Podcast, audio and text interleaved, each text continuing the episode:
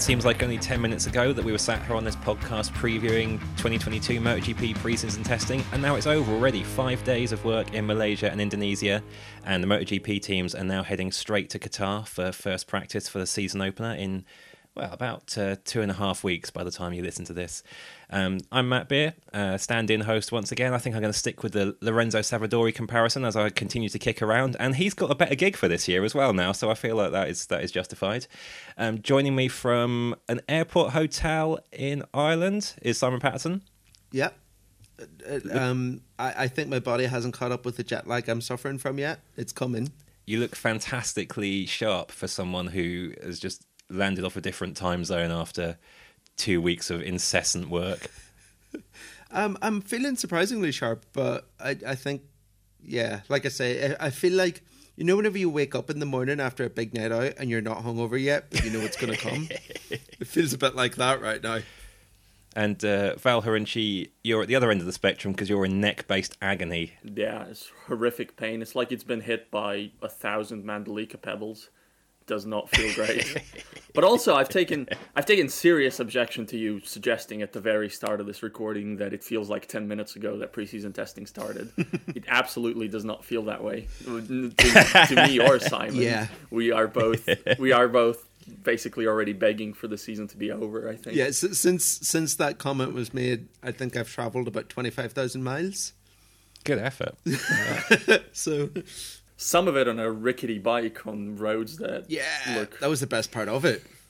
Well let's get straight into the, the, the interesting things that mandalika had in store for the MotoGP field. Now this time last week we suggested that it might not be the most representative test. It was a new circuit. We thought the conditions might be well it's the weather forecast was the main thing we were worried about this time last week. Uh, simon it turned out there were there were actually much bigger problems at the circuit for the for the field to have to grapple with and get bruised by as well yeah, so we, we kind of the weather forecast was hit or miss going into the weekend, and it turned out to be actually quite good. That was the least of our concerns in the end. Um, the heaviest rain we had was about 15 minutes after the checkered flag on the final day, which was perfect timing, really. So, you know, thanks, Mandalika weather gods.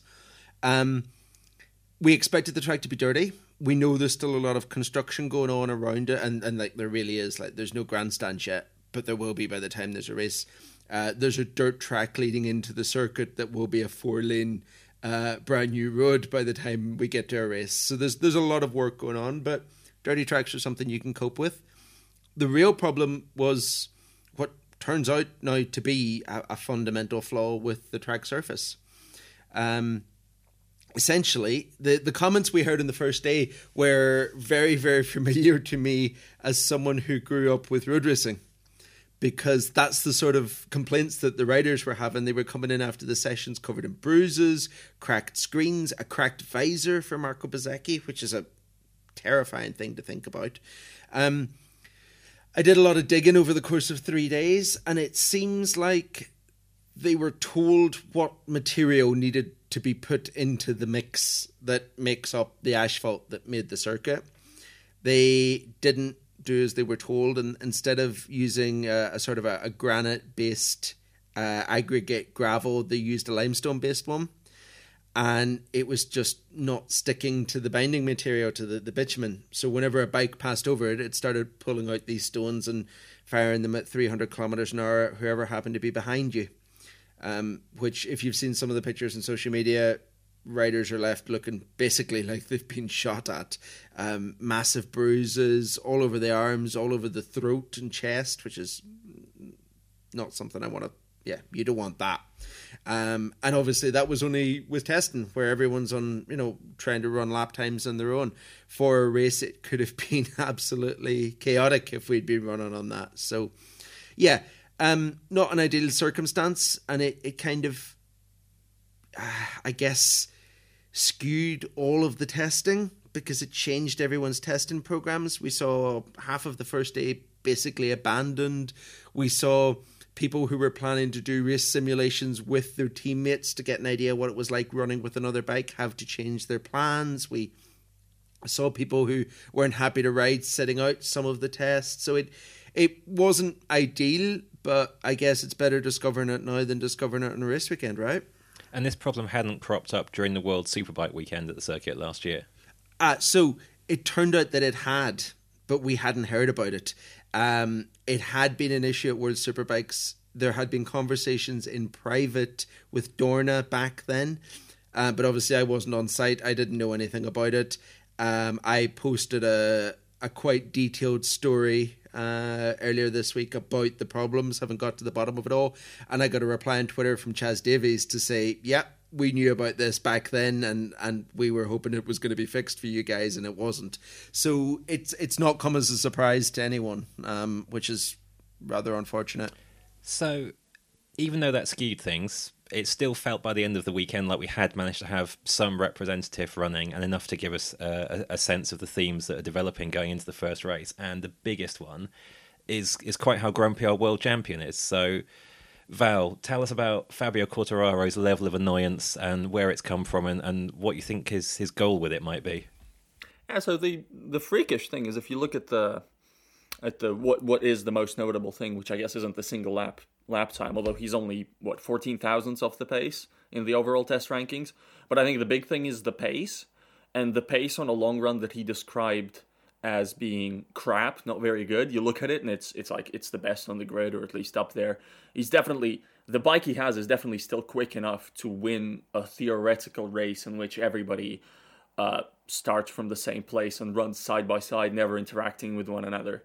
But of course, that's that's not how MotoGP races are, and I think there's a significant, substantial fear uh, for Fabio that he won't be qualifying high enough to avoid being swamped by the Ducatis early on, and then will be unable, whatever his pace is, he will be unable to make up the difference uh, with overtaking. Even though he managed to do it last year, but this year uh, there's more Ducatis, and there has been no change in balance in terms of straight line speeds. Like the Yamaha has looked really, really rubbish on straight line speeds, both in in Sepang and in and in Mandalika, and from what Fabio is saying there's no real expectations that that's gonna that's gonna change. Now, what that has created is the fact that Quartararo, who was already surprisingly open right in the aftermath of his F1 uh, of his F1 title, of his MotoGP title, in saying that he will be listening to all offers, which means non-Yamaha offers too, which is you know quite something to say after you've won the world championship. But he's, you know, he's reiterated that a whole bunch of times, and even seemed to tie tie it in with the fact that the bike that he that he got for for the start of 2022 isn't the bike that he was expecting. Um, whether that's, I mean, it, it, I think we were under maybe some impression that it was a negotiating tactic at the end of last year, but I don't know. It doesn't doesn't sound that way right now because it's you know it's backed up by what we are seeing out on track and in terms of in terms of the lap times and the results and that, that lack of top speed and the fact that none of the other Yamahas seem to be joining Fabio when it comes to outright pace, which was already the situation at the end of last year and left him quite vulnerable to being grouped up on by, by Ducatis. Plus, you have the Suzuki that, despite also being an inline four, has actually found a fair bit of, of, of straight line speed without compromising without compromising its turning by the looks of it. So I don't know. I mean, we immediately thought when when we heard those comments and we started, you know, trying to put two and two together, our immediate thinking is that Honda must be in play because that's really the only manufacturer that really makes any sense if if we were to imagine that Fabio is going to walk away from Yamaha, uh, because Ducati has been pretty open in saying that it, it's not going to look outside its rider pool, and it, it does not need to. There is absolutely no reason to look outside Jorge Martin, Enea Bastianini, Jack Miller you're set. You don't need to pay up to get anyone else. Um, Suzuki, it looks in better shape now than Yamaha, but it's not monetarily. It's going to be worse, and package wise, I'm not sure it's going to really give Fabio what he wants if if if he's been talking about that at all. And Aprilia KTM are both unproven, so that just that just leaves the Honda as an alternative, and it's going to be really interesting to see whether there's whether that logical logical thread is followed up by actual meaningful tangible links which i think there haven't been quite yet the, the strange thing is that we kind of assumed uh, that it was a negotiating tactic early on um, and I think it, it probably was, but it, it's kind of got to the point now where the paddock vibe is that it is very much a negotiating tactic, simply because it looks like uh, there are no options elsewhere. Because uh, something, you know, we'll come on to this in a minute, but Honda have now got a second rider who finally looks very comfortable and very fast on their bike in the shape of Pol Espargaro. So, do they even want a second rider? Do they even want Quartararo? Is there actually a space there for him, or are they going to surprise us all and just suddenly announce that they've signed Pol for another two years alongside Marc Marquez? Um, it, it's easy to see why Quartararo was so frustrated. Um, it's th- there is a rumor that I have heard um, that essentially the 2022 engine is the 2021 engine. That there hasn't been an upgrade because attempts failed, which is something that has happened in the past with Yamaha. We've seen them bring a new bike and then scrap it and go back to the old one. You know, they did it in uh, I think 2018 to 2019. I think they did something like that because the engine that they brought just didn't work. So you understand why the guy's frustrated, especially looking across the, the way to Suzuki and seeing Suzuki who've built uh, an inline four that is fast in a straight line, and and that is also, I think, a a pretty decisive part of this whole puzzle because now suddenly Joan Mir is looking like he might stay put because he has the bike that he asked for. The the team delivered what he needed and what he wanted, and there might have been a Suzuki prospect for Quartararo had Mir looked elsewhere, but for sure they can't afford to pay both of them. That's just not on Suzuki's books to be able to do that. It will be one or the other, plus an Alex Rins or a, a similar second rider. Um, it, so it it feels like uh, almost like Quartararo has played a negotiating card and it's failed on him. The the thing that sort of supports my like I'm not sure it's failed and, and here's why. The thing that sort of supports my not my, but the thing that sort of to me supports the the idea of this being part of a negotiation is that in both speaking to you, Simon, and in speaking to MotoGP.com, Mario Meregalli was uh, Mario Meregalli specifically pointed to the fact that they want to retain Quartararo for two or more years. And he specifically, the or more part was present in both occasions. So if, if this is Quartararo's way of trying to uh, negotiate a bumper contract in line with what Marc Marquez got at Honda a couple of years ago, it, that line from Yamaha would suggest that they're at the very least amenable to that. But honestly, like if this is acting from Fabio, it's it's really good acting because it, he's not he's clearly not thrilled with what he has right now. In and no. He's if this was purely a negotiating tactic, then it's really brazen. So that's that's sort of the part that really doesn't quite gel with me because I don't think you would be that deliberately brazen with the manufacturer that just helped you to your first title. I think you'd be but I think you would be that seemingly brazen if you were legitimately quite upset. And he, he obviously does have a reason to be upset because the he will want to add to the 2021 title, but that you know that early 2021 form doesn't look to be coming back because of what everyone else has done.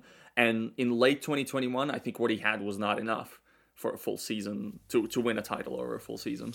I think that it, we almost need to split his comments into two. Um, and accept that you know I fully agree with you. He is unhappy with the bike. He is deeply unhappy with the bike. Uh, but that's almost one element of it. Then the other element is: is he unhappy enough to look elsewhere? Is he unhappy enough to take a risk? You know, it's better the devil you know, right? Is he unhappy enough to take a bet on something that could be inferior? That's the that's the question we don't know the answer to. And and just picking up on what you said about Meregalli's comments, you know, maybe that is the maybe that's the hurdle right now. Maybe that's we're looking at the the wrong thing. Maybe he's not trying to negotiate a better deal for two years. Maybe Yamaha are trying to tie him into a four year contract or something longer term because that's starting to become the new MotoGP norm, right? So maybe it's it's something that we're not even thinking of that he's trying to negotiate here that he's playing cards with. Um, it's it's hard to know, but it definitely sounds like we're not going to get the traditional Yamaha announcement made before the first race thing. That ain't happening this year, that's for sure. Actually, that, that is something I, I definitely did not think about. And that, for me, the first association is more years means significantly more money and career security and all that all that jazz. But I don't think Quartararo really will be thinking long term career security and not dropping out of MotoGP right now. He's got a ride for as long as he'll want it for the foreseeable He's future. He's got 10 years. Yeah. Yeah. So the thing there with the multi year deal is I mean you are right. If if Yamaha is insistent on over two, which we, we don't know, but it's you know, it's come up. The possibility of over two has definitely come up right now. And if that's something Yamaha is insistent on, then if you're Fabio having spent a year uh, half a year alongside a Maverick Vinales who self-destructed after at the end of a couple of Yamaha renewals and a long stint that didn't really evolve in any meaningful way. If you're Fabio and you've looked at that, you're you're not tying yourself up to four years, especially now that you've seen you've seen how the bike hasn't progressed from 21 to 22. I mean, the only thing you're tying yourself up for four years is if the money is amazing.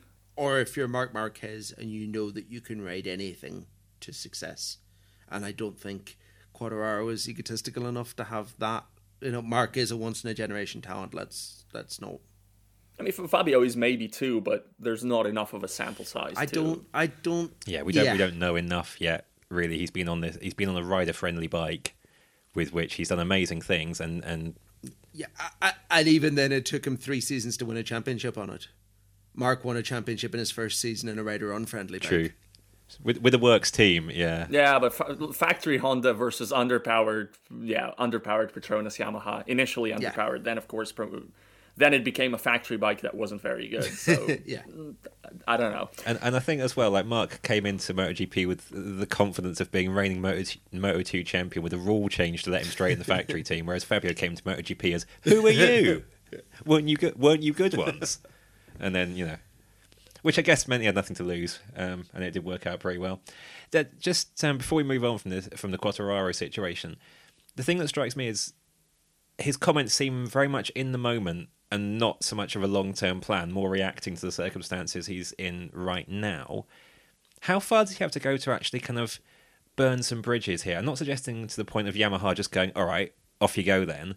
But in terms of in terms of relationships and, and that sort of thing in the garage, Val, you go first. No, this is a very good point, and this is this is this is what I was hinting at when I was speaking about brazenness. You know, like you have to be careful of that sort of thing, and you would be careful if this was a pre-planned strategy. I think, but if it's just something coming emotionally, then you don't really, you know, you don't really think about potential burn bridges or anything like that.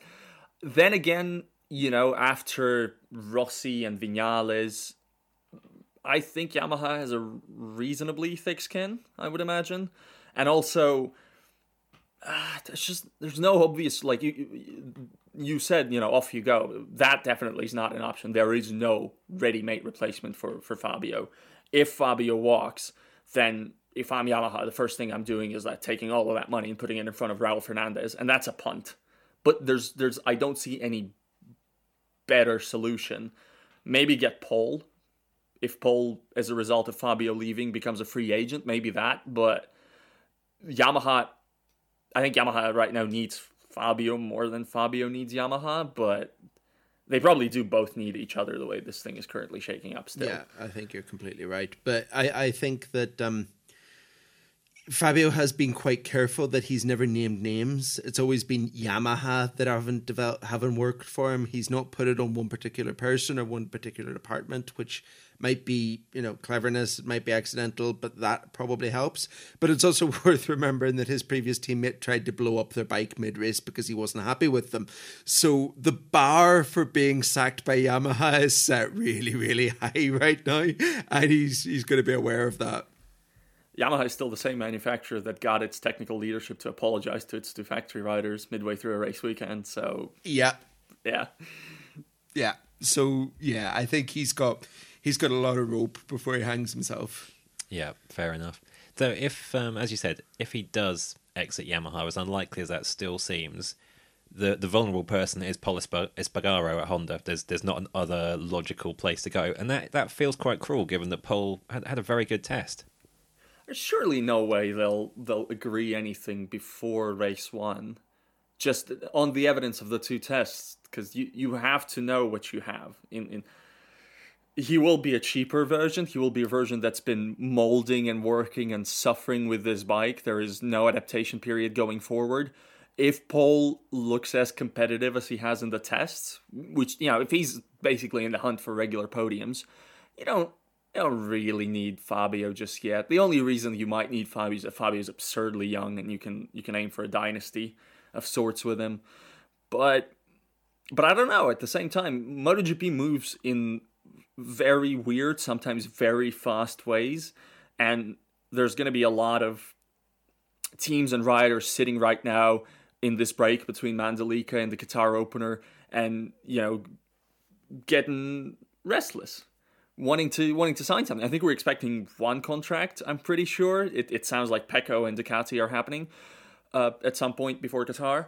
But I would not be surprised if either Fabio or either Fabio started pushing on Honda, and maybe if Honda got restless. I don't know. I mean, the the sensible thing is still to wait and see what they have in this in this new Pol who likes this bike so much more because there is, after all, a reason why they they signed him to begin with, and that's because he was is really good on the KTM and it, it seems like he can be that rider again on this new Honda.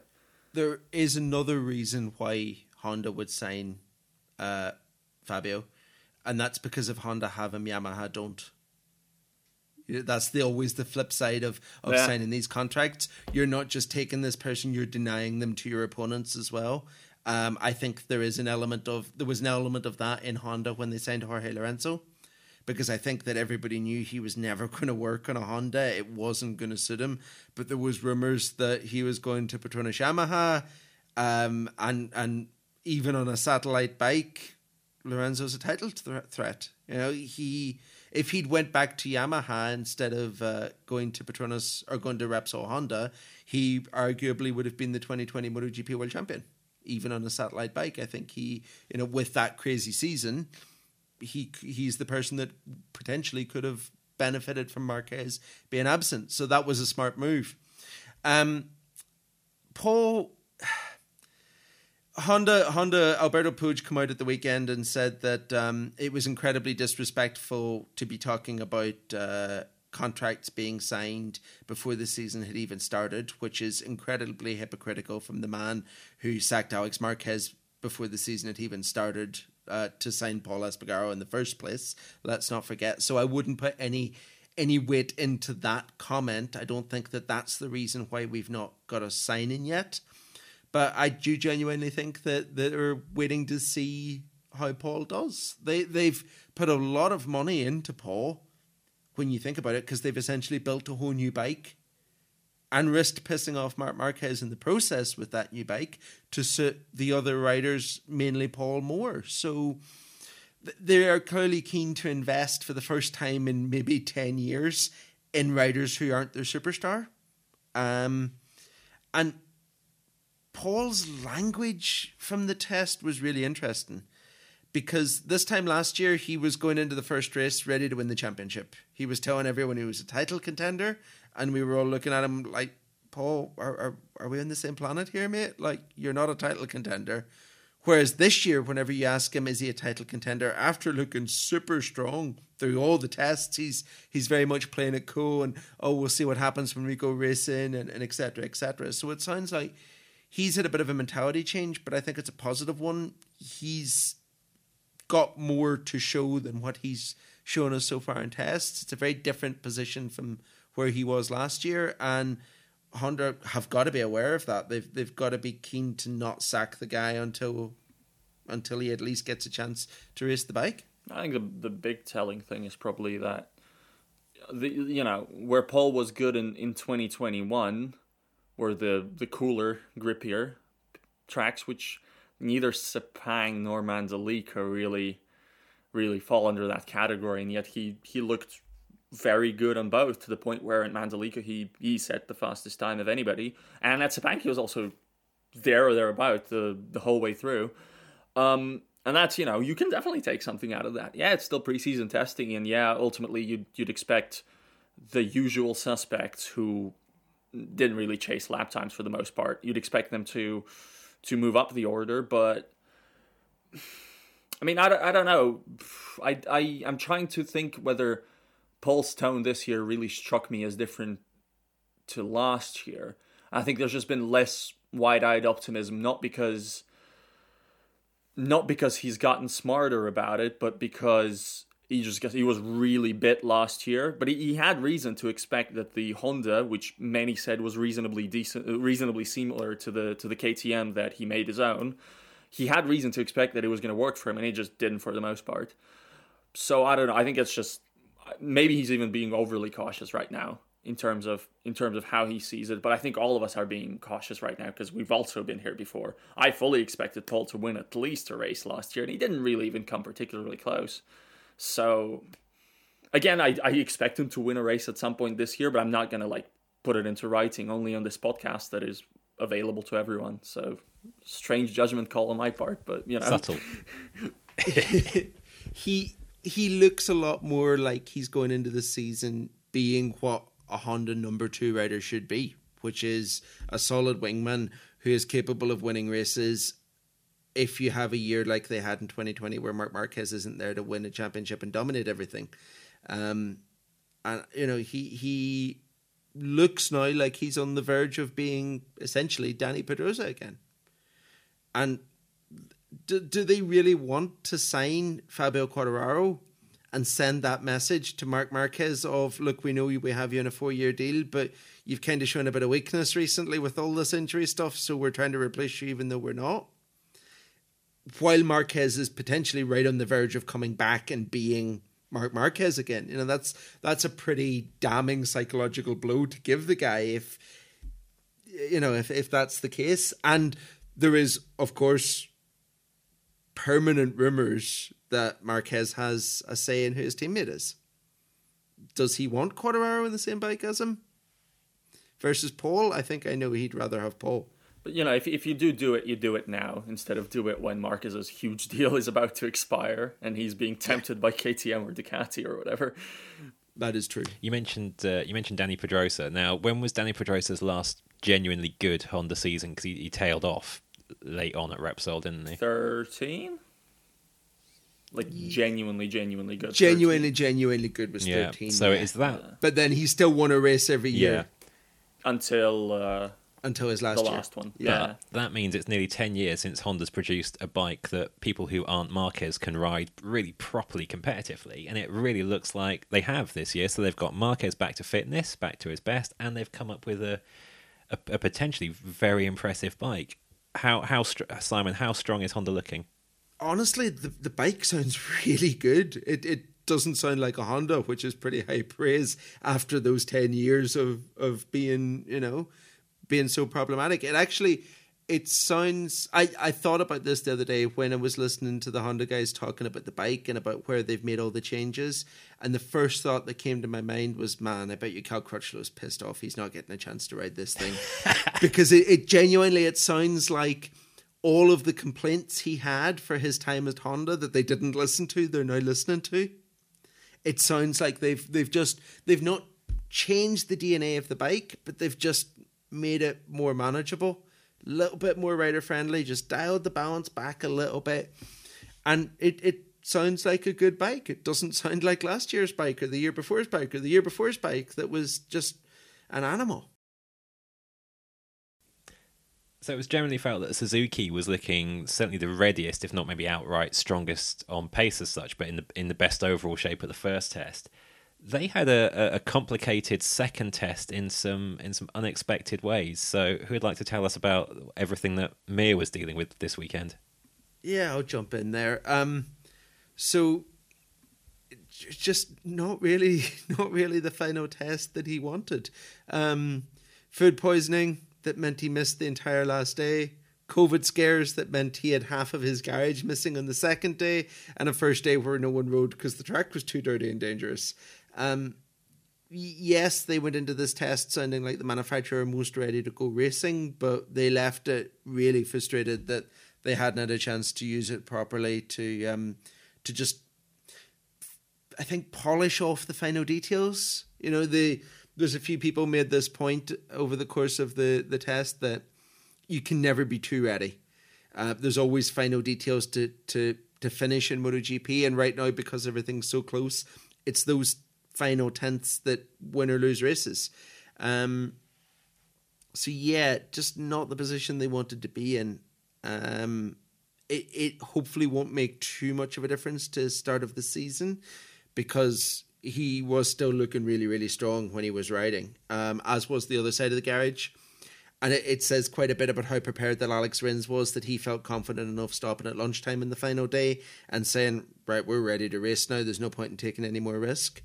Um, so yeah, I think they're still the bike that's most ready to race, even with that time missing, and that's that's probably a worry for the likes of Yamaha at the start of the season. It probably says a fair bit that despite Mir's final day absence, they didn't just chuck all the items they had on Mir's list Alex Rins's way and instead just told him, You're done. Go go sit in a, a bath that's a garbage can. If Yeah. you if you if you've seen that on social media. But yeah, um I think the place where it probably will hurt Mir is Mandalika because we're we're coming back there very soon. Although apparently, uh, it just broke today. It's going to be resurfaced from turn from the last turn basically to turn five, which is one of the main problem areas. But I don't. So it'll it'll fix like the worst part, but there's Yeah, there's going to be it issues. solve. Yeah, there's going to be issues around the track, but also it's uh, it's going to be a really quick work because they have to get it done basically within a month from now. No no extra days, no anything like that. Just it has to be done in this month. Um, but yeah, no, I think I think Suzuki looks pretty good despite despite Mir's absence. Just think, you know, there's probably going to be a Mandalika specific knock on effect because if if most of the field has a two days head start on you, I think that's that's a hard one to make up during the actual race weekend itself. But still, yeah, I Alex Rins sounded really happy coming out of the test. Mir didn't sound particularly bothered. Yeah, agreed. I think they're all right. Top speed looks fantastic. Yeah, top speed looks great. That's you know that's a that's a big one. Yeah, and I think there's a, a bit of sort of surprise coming out from the riders at, at, at how good it's looking on the on the speed charts. They're really they're not that far off the Ducatis, and that bike, if it has top speed, that is that is a scary bike. from speaking to a few people at Suzuki, though, what they're most excited about that speed boost isn't for races; it's for qualifying. You know, qualifying has been their Achilles heel, and they think that with that extra speed, that that's you know that's the difference in in a row in the grid, basically, maybe two. Alex Rins could be a title contender with that because we know he has a little bit extra in qualifying trim compared to compared to Mir, and if he can really, because of how close it all is, and the goddamn eight Ducatis that are going to be there every single time, if he can put those eight Ducatis between himself and Mir in some sort of capacity, he can he can make some serious damage to the point standings, not to the not to his bike for once. Sorry, Alex. It's also going to make uh, it's also going to make I think Mir uh, a better racer because it's going to mean that we're going to see less of those sort of do or die super aggressive passes that are generally made on Jack Miller in the early stages of races and leave him fuming. Um, I think he's not going to have to take the same risk, and and that's a good thing for Jack Miller, I guess. Well, we're, we're gonna we're gonna learn something about about Mir, aren't we? It's gonna answer the question of how much of the qualifying problem has been him, how much has been the Suzuki, and it's Yeah. gonna for Rins, it's gonna answer the question how much of the crashing in the in the middle of every race problem has been overriding a bike without enough power versus just that's what Rins does. Absolutely. So spe- speaking of things that have amazing top speed, Ducati. Um, so Ducati had a day on top of the times with an unlikely rider. Val, you are the world's biggest Luca Marini fan. I've decided. So uh, tell me about his, tell us about his breakthrough and um, and and how scary it might be for everybody else. That's harsh on presumably at least Luca Marini's mom, who I would assume is a bigger Luca Marini fan. Uh, Okay, biggest unrelated fan. Yeah, but she's also she's also the world's biggest Valentino Rossi fan. don't conflict of interest. So conflict Yeah. of interest. Um, I was really impressed, but I'm not. I'm not that shocked because remember, Luca did put a a two year old Ducati on the front row last year. Like the on Sunday, he was really, really nothing special and reliably so. But on on Saturdays, there was he was basically level with Enea Bastianini in qualifying terms, and maybe even a little bit better. So equipping that guy with the GP21, uh, GP22 now, there's there's a certain logic to that. I mean, most people agree that bike should have gone to Bastianini probably, but it's not it's not going to be wasted in Luca's hands, and definitely not on Saturdays. I think what he said was that the goal now is being in Q2 every single time. That looks possible on the basis of this test. I mean, he he wasn't the only one to try a time attack, but he was the only one to top to top that particular day when when he went quickest, and he was also reasonably quick on the follow up day too. Um, so what I think is he still needs. We've we've run we've just run a, a feature on how basically informed by the lessons of the Jorge Lorenzo ergonomics transformation that made him from a Ducati also ran to a Ducati race winner. Uh, Ducati can sort of pull off a similar trick with Marini. Just it really needs to make him more comfortable on the bike as he was running out of juice every single time on on Sundays last year but also obviously he himself is going to be better prepared. Uh, looking at his long runs on that Mandalika, he's still fading towards the end, towards the end of runs, as far as I can tell. And honestly, my reading of lap times is absolutely shocking and terrible, and maybe isn't worth bringing up here. But from what I can see, he's he's fading more than other guys still. But even if he doesn't fix that for a little bit, he's still going to be able to do a significant amount of damage, competitive damage, not you know bike scrap damage. He's going to be able to make a significant amount of damage at the start of races, basically. So he looks he looks like he's going to be a genuine factor in whatever's going on. So the, the great thing about flyaway races is that you end up spending a lot of time in airports with people from the paddock. And I've spent a lot of time in airports with people from the paddock over the last sort of 42 whatever hours I've been traveling. And actually, surprisingly, talking to other teams, they it's almost like they smell a bit of blood in the water. Um, they think that Ducati aren't in as good a shape as the rest of us think. Um, it seems like the one lap speed that we expected Ducati to have is absolutely there, but it seems like there's still problems to fix with their race pace. Um, so it's not just Marini that's fading; it's it's Pecco Bagnaia, it's Jack Miller. They're they're not as comfortable as I think we thought they would be given how well they ended last season and how positive they've been about the new bike. Um, the new bike has a lot of potential, and some people have found that for one lap already, but it, it sounds like it's still not found uh, for the race. Whether or not that's something that they can solve in the next two weeks with a ton of you know refining electronic strategy from all the data like they've got more data than everyone else they've got five identical bikes on the grid. There's there's a huge amount of number crunching to be done in the next two and a half weeks to turn up to Qatar with something that, that maybe will make a difference. But yeah, right now I think from from speaking to others, everyone expected Ducati to be in a stronger position than they are. And maybe the fact that it is Marini that was, you know, topping the, the, the times is indicative of where the factory actually are because they weren't doing time attacks; they were doing race simulations, trying to figure out their problems. It's it's a tough one because it's really tempting to think that Ducati is just I wouldn't call it sandbagging, but not really putting it all out there. And if you wanted to think that way, I think there's there's enough evidence, and that's that's sort of what I lean towards as a as the likeliest explanation, given what we heard from the likes of Bagnaia, Miller, and and Martin. If if if any of them are worried, they're they're hiding it really really well. Even though the like the time attacks we've seen from Bagnaia weren't as good as you'd expect from somebody who was dominating qualifyings at the end of last year. And Martin Martin has actually looked really good, but maybe long runs he still needs a bit more if if I'm reading it correctly. And we've not really seen anything in terms of pace from Jack Miller, and yet all three sound reasonably reasonably content and happy with things. So I, I really would not be surprised if we show up in Qatar and suddenly all those three guys are right there at the sharp end again just because they weren't taking the risks that maybe others were in the preseason. But it's also possible that there's something something real going on there and that they still haven't honed that that engine, fixed that initial touch of throttle problem. The, Jorge Martin wants more real rear grip, still wants it.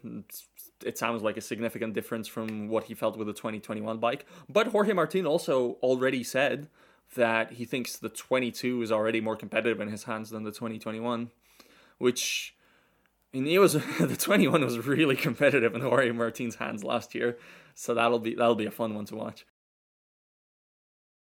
So Aprilia had a promising first test and quite a lot to be happy about there uh, this weekend Mandalika as well. Who wants to who wants to be excited about Aprilia? Simon, go for it. um, there's plenty to be excited about for Aprilia. They have confirmed that they weren't just fast in Sepang. They've they've shown, you know, there might be something to this new bike actually working.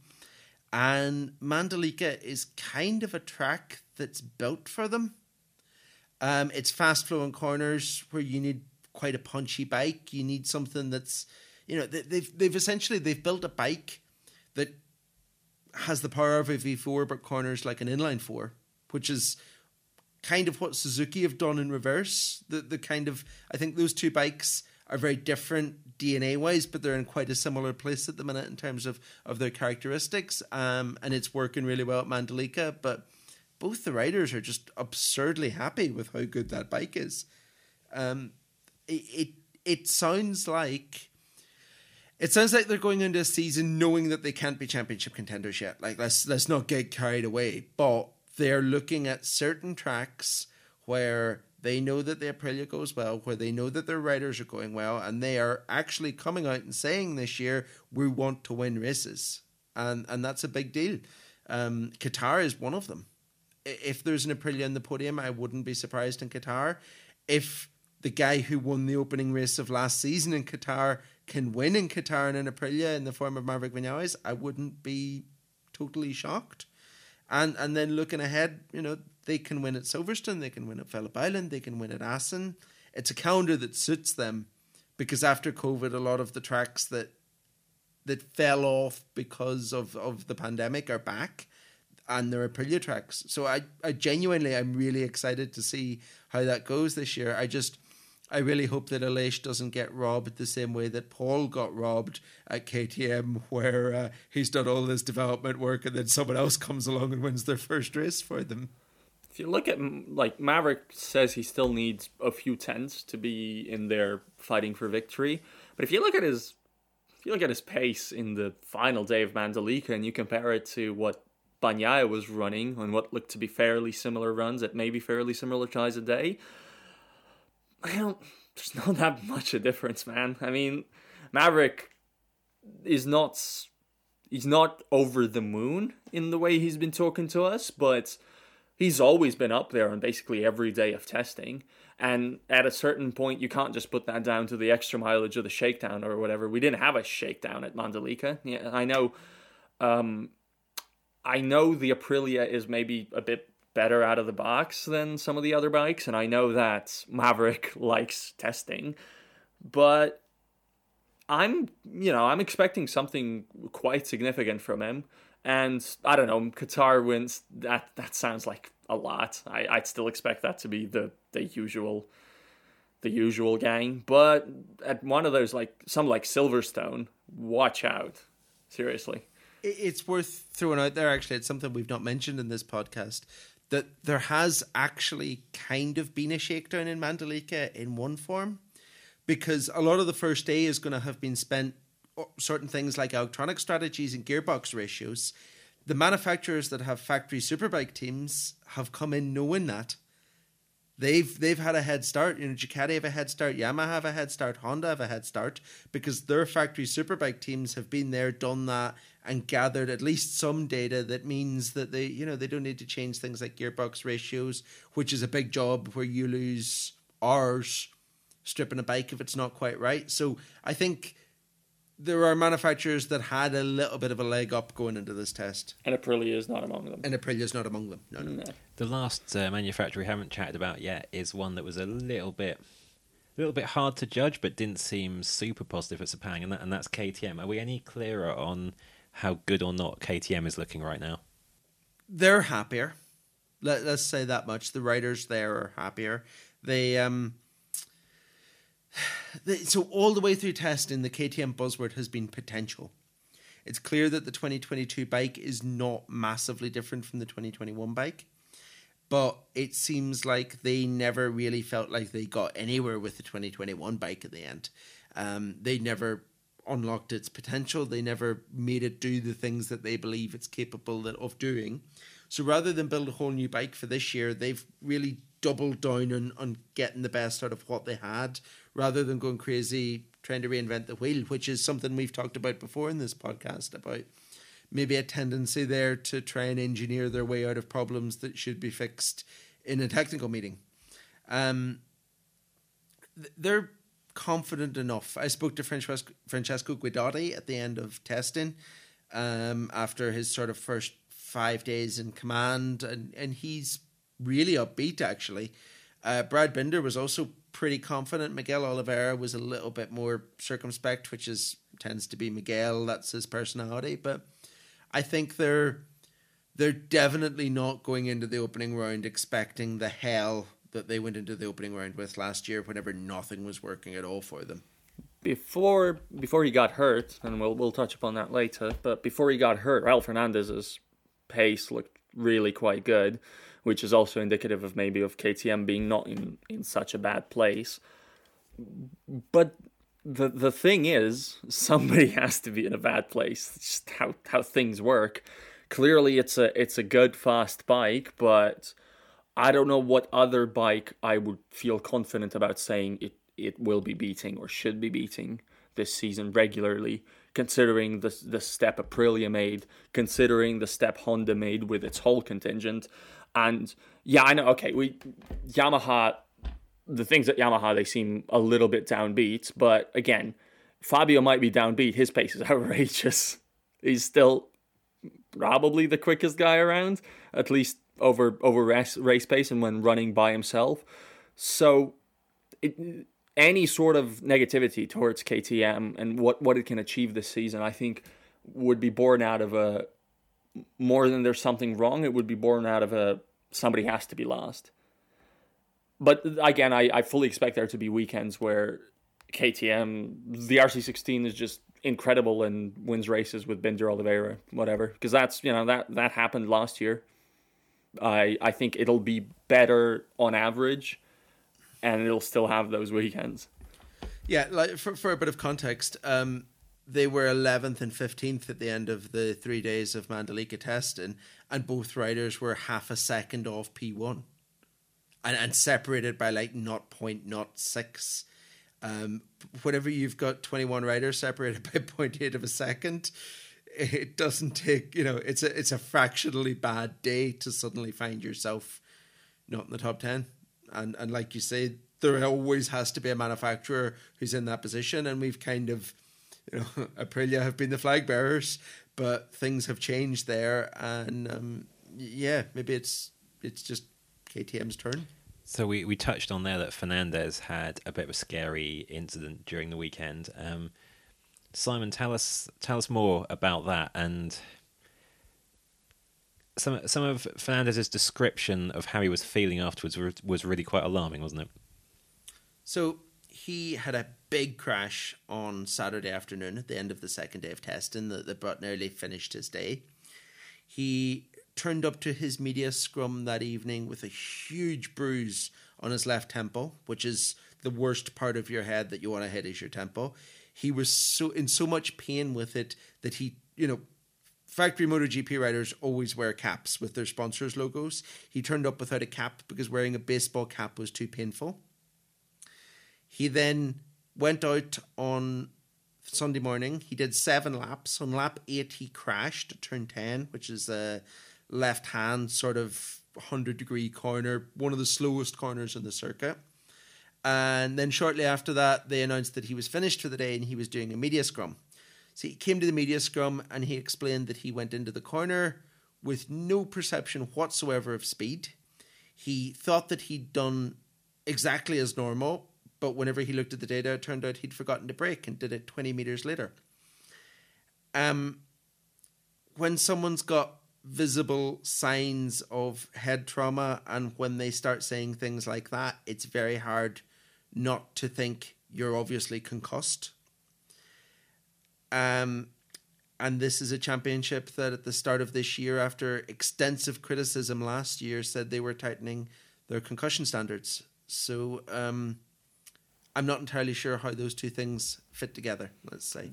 According to Fernandez, Clinica Mobile after that second crash did advise him not to go out again, and obviously, thanks for that. That's the only obvious and, and rational thing to to suggest. I'm just going to cut in there a second, Val. Let's remember that it's not the Clinica's job. Oh, They're the paddock GPs. Right, right. They're Yeah, not yeah. the MotoGP medical team.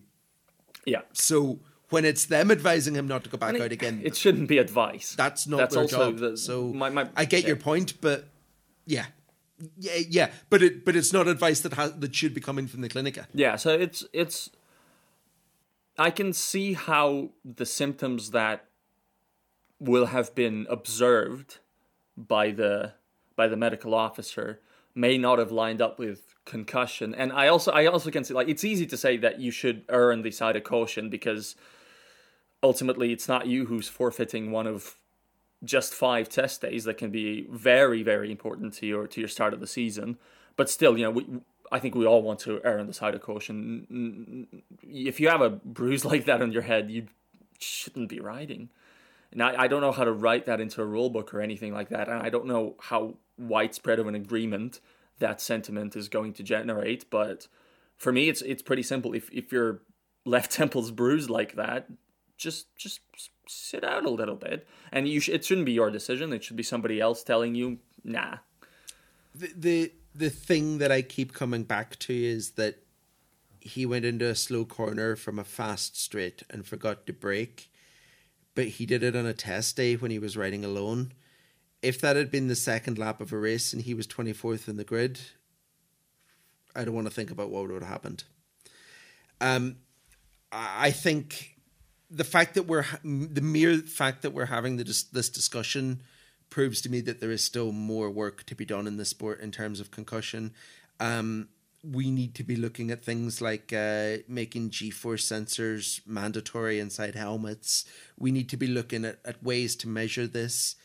And we have to ask the question: Are they using? You know, we I, I've never been able to get a straight answer on this. Are they using baseline concussion tests like other championships do, where you perform a test at the start of the season to measure your baseline, and then you perform it again anytime there's a risk that you've been concussed? Because if Fernandez was unable to process speed, it's hard to imagine that he was, you know, would have passed a, a computer test to determine that he was all okay.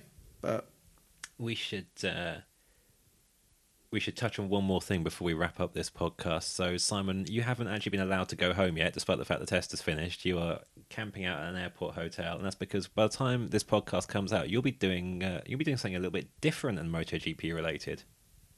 Yeah, I'm off to Madrid to watch the first two episodes of our new Amazon Prime documentary series.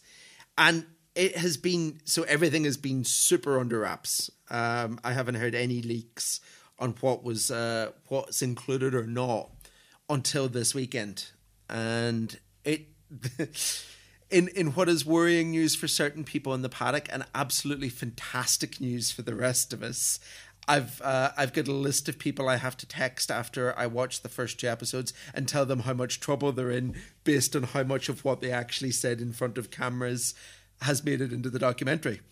Um, everyone in the paddock has sort of said, "Oh yeah, after sort of one race, we forgot the cameras were there and they just blended into the background and we carried on as usual and we had our arguments and our screaming matches and our fights and we said things we shouldn't have said and it seems like it's all made it into the documentary."